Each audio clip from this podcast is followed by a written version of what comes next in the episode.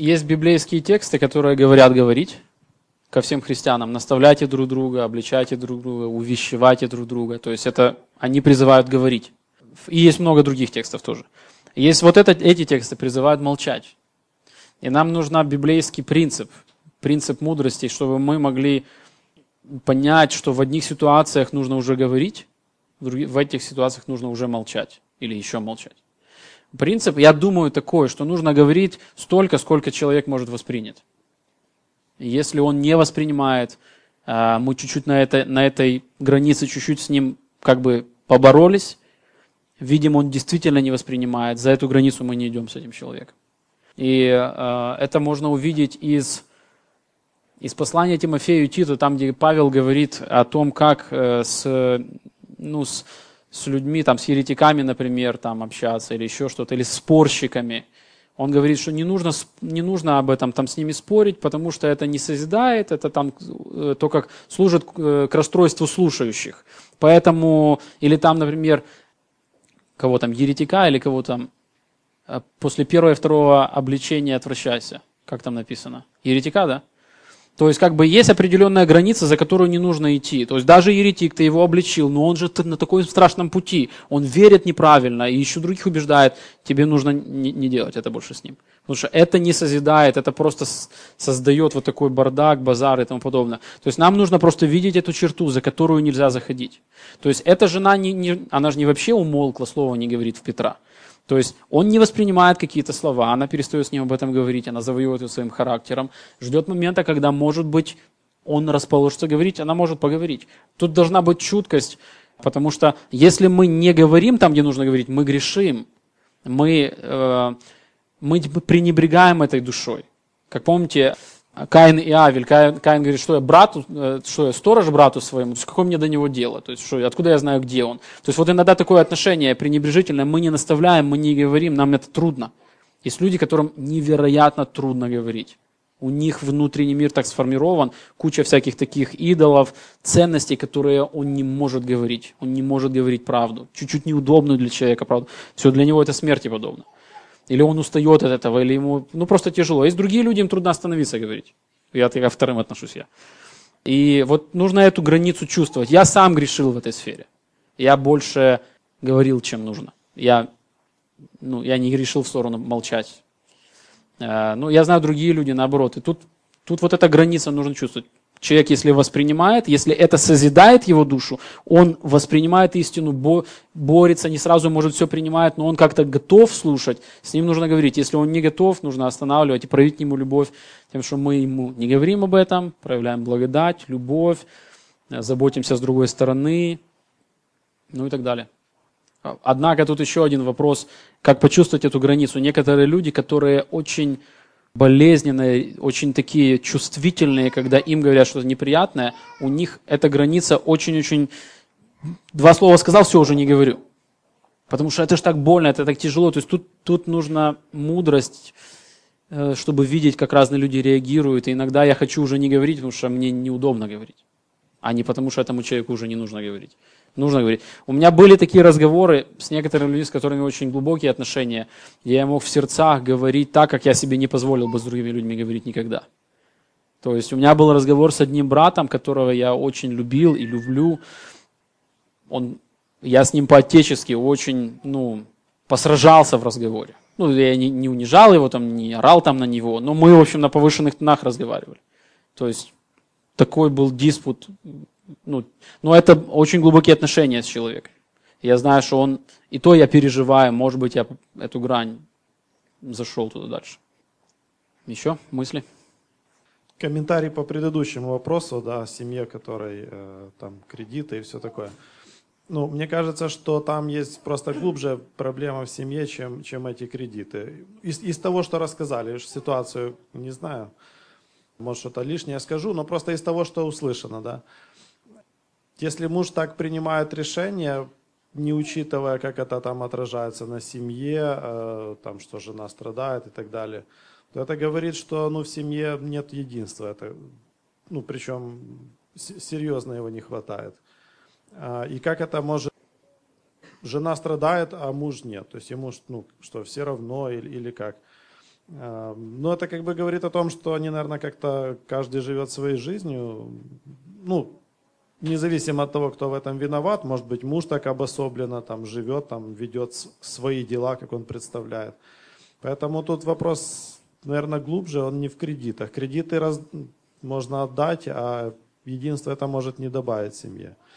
И муж потом может другие принимать решения, такие же какие-то нерациональные, там какие-то дорогие покупки, купить какую-то машину там очень дорогую или какие-то решения там по поводу детей принимать или еще что-то. То есть мне кажется, что ну, есть глубокая проблема с единством в семье, и она в корне этого всего. Аминь. Может быть, вы знаете ситуацию, хотите как-то отреагировать или еще что-то? Семья, у которой ну, есть как бы и прошлое, и настоящее, харизматическое, поэтому здесь вопрос вот обогащения, вопрос сорвать куш, вот он, ну, много с этим связано. То есть э, авось, там, ну, как бы... По вере. Не работать, но заработать много денег быстро, при этом не прикладывая много сил. То есть, и это снежный ком, который накручивается. Это один из аспектов. Там на самом деле очень ну, много, много чего есть. Просто как то, что на поверхности. Ну, здесь, здесь, как и с другими ситуациями, есть же разные. Не обязательно, ну, ситуация, ну, это такая, как бы, ну, как бы вопиющая, да, так очевидно, вот такой большой там кредит и все. Есть ситуации, там, без кредита, но нет хороших тоже отношений. Нет, нет того, чтобы муж прислушивался к, к мнению жены, нет того, чтобы они э, взаимосмирялись друг перед другом. Потому что руководство мужа это не, не самовластное такое руководство. Это он должен смиренно руководить. То есть он должен очень внимательно и осторожно, так трепетно прислушиваться к мнению жены. И у, у кого-то может не быть этих кредитов, но быть такая проблема, которая ну, проявляется в разных вещах. И здесь как такая семья, так и другая, они нуждаются в том, чтобы в церкви получить хорошее наставление и взаимодействие. То есть наставление там в виде учения церковного, а также в виде наставления в личных каких-то общениях. То есть привлечь кого-то, помочь. Но очень часто такие ситуации возникают, когда люди в церкви, ну, а у них, они себе в своей церкви. То есть вот у них своя тут церковь, два человека, и они вот своей церковью в церкви. То есть им все это остальное, так сказать, ну, они это используют для, для себя, но они не готовы принять заботу церкви. Вот когда так, очень трудно помочь. И, и особенно в семьях это трудно. Когда человек, у него своя проблема, ему как-то открыться хоть и страшно, но, но легче. Потому что я типа себя только касаюсь. А если мне открыться и рассказать про свою жену или про своего мужа, а она не хочет или он не хочет, и как-то трудно уже вот это взаимодействие получить. Но это, эти семьи, они нуждаются просто в такой помощи чтобы говорить, чтобы наставлять, чтобы помочь человеку расти и увидеть, как правильно нужно работать, не срывать куш, там, прилагать старания еженедельно, согласиться быть бедным, может быть. Бог тебе не дает просто богатство, которое ты хочешь, которое другим дает. И так далее, и так далее. То есть это такой кропотливый наставнический труд. Эта семья должна захотеть принять, искать этого, и кто-то должен помочь им. И тогда это постепенно исправляется, даже без таких больших проблем. Я знаю другие проблемы. Без всяких кредитов люди просто ну, живут в напряжении, они перестают, перестают друг друга уважать. Потому что муж не прислушивается в каких-то, может быть, не таких важных вопросах. Он не уважает свою жену, и она не хочет подчиняться и принимать это. Она конфликтует со своей стороны, он со своей. И там нет никаких кредитов, но там житья нету тоже. У меня вопрос такой. Когда у мужа с женой нету ну, единства по ну, понятия, как заботиться о детях. Например, э, муж говорит, давай дети поспят ну, позже, лягут спать позже, там, например, поговорят по скайпу с бабушкой или там ну, какие-то есть причины, ну, если нет такого единства, и, например, жена считает, что вот э, это не забота о детях, что лучше им лечь спать, что бабушка подождет и так далее. Ну, как ей реагировать на такие вещи? Ну, вот, если муж говорит, дети лягут спать позже, или там они сейчас не поедят, попозже поедят, ну, такие моменты. Вот. Ну, вроде это не прямой как бы грех, что типа вот грех. Ну, как бы жена считает, что вот это неправильно. Угу. Ну, первое, жене нужно проверить свое сердце, нет ли у нее каких-то страхов и беспокойств, и каких-то ну, вот страхов и беспокойств относительно детей и того, как щепетильно нужно детей воспитывать, все очень идеально должно быть правильно. Потому что если это есть, то очень трудно что-либо воспринять. Например, она проверяет свое сердце, например, это есть, и тогда, тогда ей нужно с этим поработать. Она поработала, смирилась, что не обязательно так щепетильно, все детально. Ну, вот в каком-то маленьком аспекте ты поступишь не очень там правильно, не очень совершенно, не очень мудро, и все, у детей там жизнь сломана. Или в каком-то элементе, ну, будто не поздно ложиться, часто спать. Ну, это, скажем, не очень, может быть, хорошо, но не смертельно. Как бы. Это, это первое, то есть проанализировать свое сердце. Второе, поговорить с мужем. И если у нее сердце свободное, она поговорит с мужем смиренно. Если у нее не свободное, то она будет говорить так, чтобы мужа заставить верить, как она верит, потому что если он так не будет верить, он же разрушает будущее моих детей. Поэтому она с ним разговаривает. Если смиренное сердце, она способна поговорить с ним, сказать смиренно свои доводы, воспринять его даже несогласие, смиренно, кротко, или даже услышать его доводы. Вот они поговорили и нашли единство. Жена сказала, а, да, в принципе, не проблема. Так делаем. Или муж сказал, да, наверное, все-таки нужно тут чуть-чуть больше. Я, видишь, хромаю в этой сфере. Ну, не, мы все хромаем, все нормально. Поговорили, счастливы за единство. А, или другой исход. Они поговорили, но муж все равно остался на своей позиции. Он думает, что это не есть проблема. Что там они с бабушкой полночи по скайпу разговаривают. И в этом случае жена просто должна последовать за ним со спокойным сердцем, доверить последствия этих, ну вот этого не, такой не очень дисциплинированной жизни, например, доверить эти последствия Господу, что Бог все усмотрит. Э, большое утешение для меня – это, хотел сказать, цыганские семьи. Но есть люди, которые вырастают, ну или моя жизнь там, например, ну не очень все так в распорядке у, у людей. И вырастают хорошие люди. Не все очень хорошо, на отлично учились и выросли очень даже успешные христиане получились, и даже там, э, и есть очень отличники были, и все правильно застилали постельку, и все, а жизнь разрушена. Поэтому тут просто, если реально посмотреть, это не такой уже страшный момент. Но вот лучше всего это вот этот, вот этот диалог, когда есть такое общение, когда жена влияет на мужа, муж на жену, но диалог хорошо получается при, при двух условиях. Жена готова видеть ну, отказываться от своей щепетильности, от своих страхов. Женщины боятся больше, чем мужчины в этой сфере. В другой сфере мужчины больше боятся. В этой сфере они сильно переживают, что вот если ребенок на него не так дыхнуть, он развалится и на молекулы рассыпется. И поэтому, я помню, у меня был один момент, когда, первый буквально момент, когда первое купание ребенка, значит, мы пытаемся купать этого ребенка, и бабушка была. И у нее просто включается какой-то бабушкинский инстинкт, она просто раз, от, ну, отталкивает меня, хватает ребенка и купать начинает. Я просто стою, и я просто... Э, она купает в этот момент, а, я, а жена напротив, я говорю, ты типа, ну, видела. Но мы улыбнулись как бы, но потом мы объяснили. Ну вот бывают вот мамы такие, они просто, они ничего не видят, они видят, ты что, сейчас же сломают моего ребенка.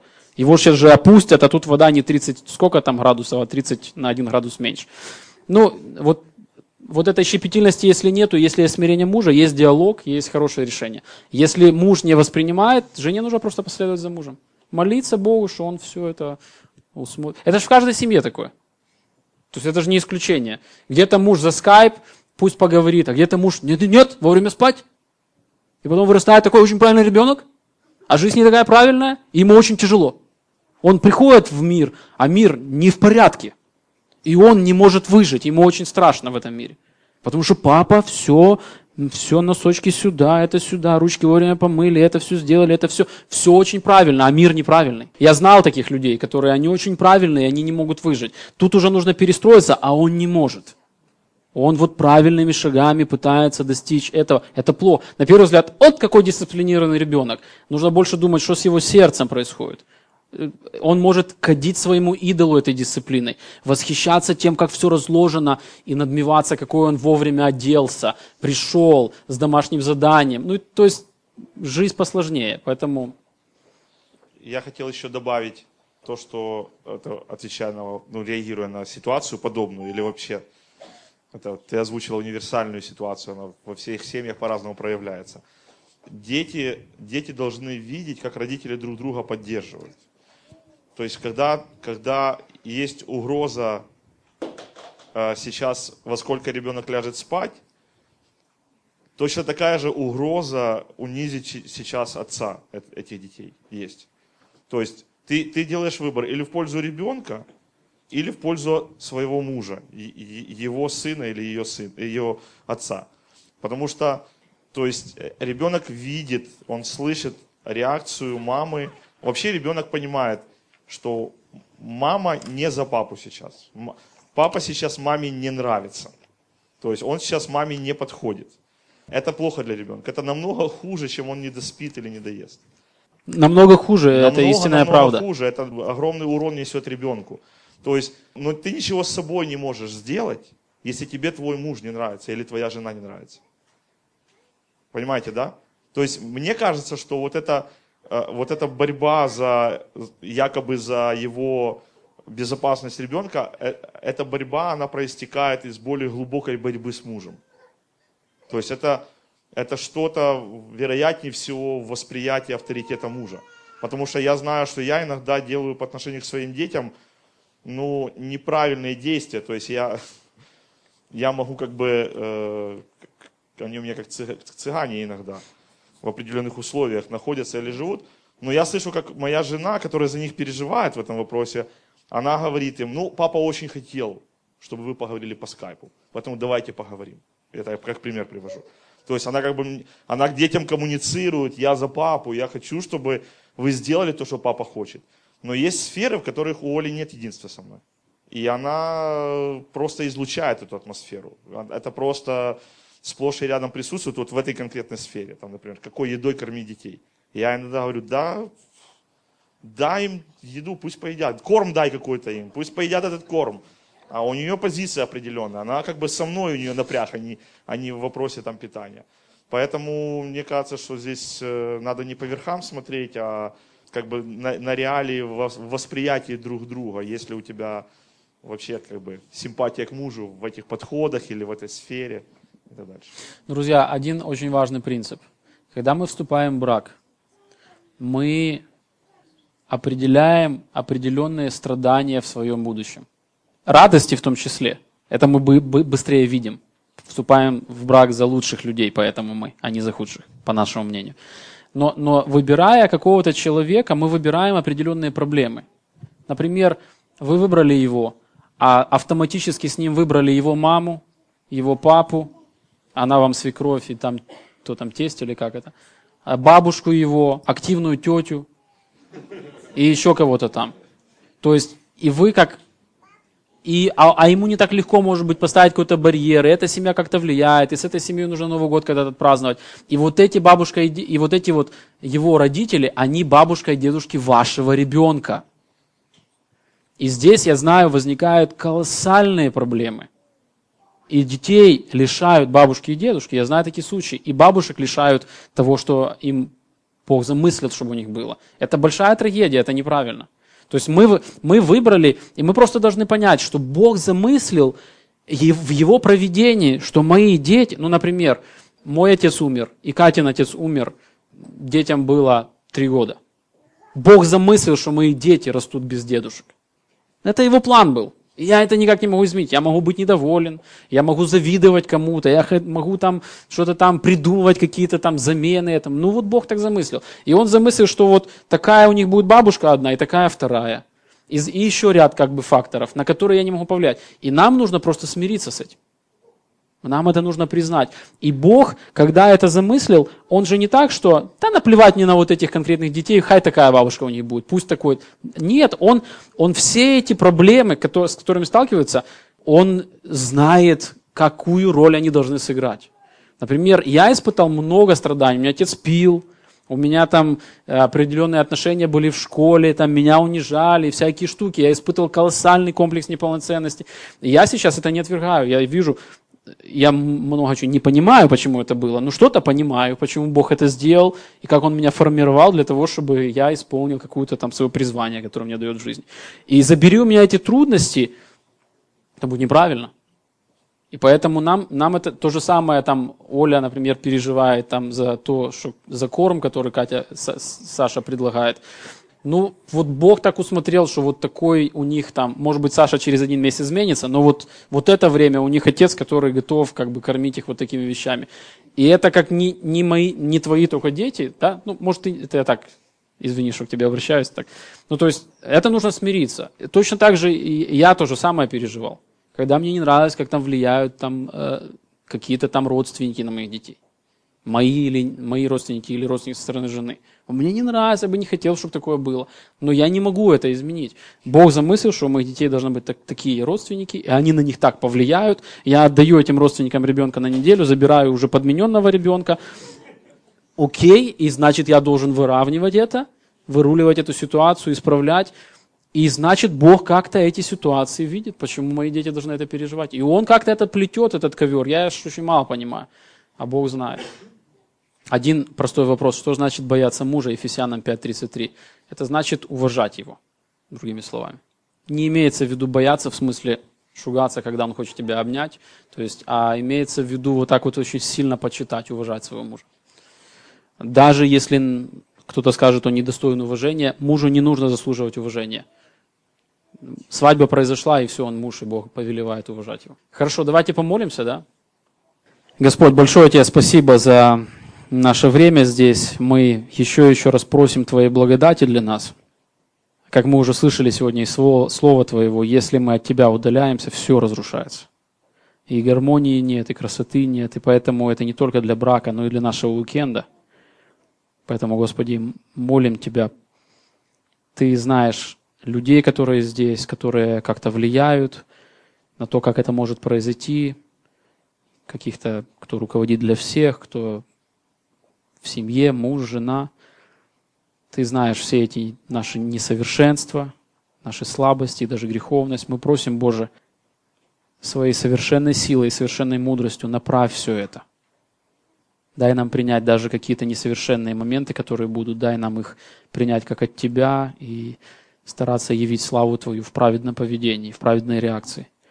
Но мы, конечно, просим, Господи, пусть благодать Твоя будет сокрушать наше несовершенство, сокрушать нашу незрелость, чтобы не несовершенство или незрелость руководили, но Твоя совершенная воля руководила.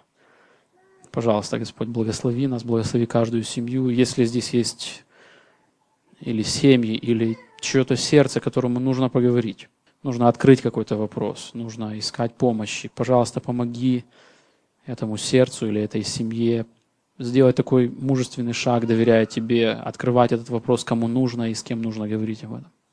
И дай нам, Господь, спокойный сон. Аминь.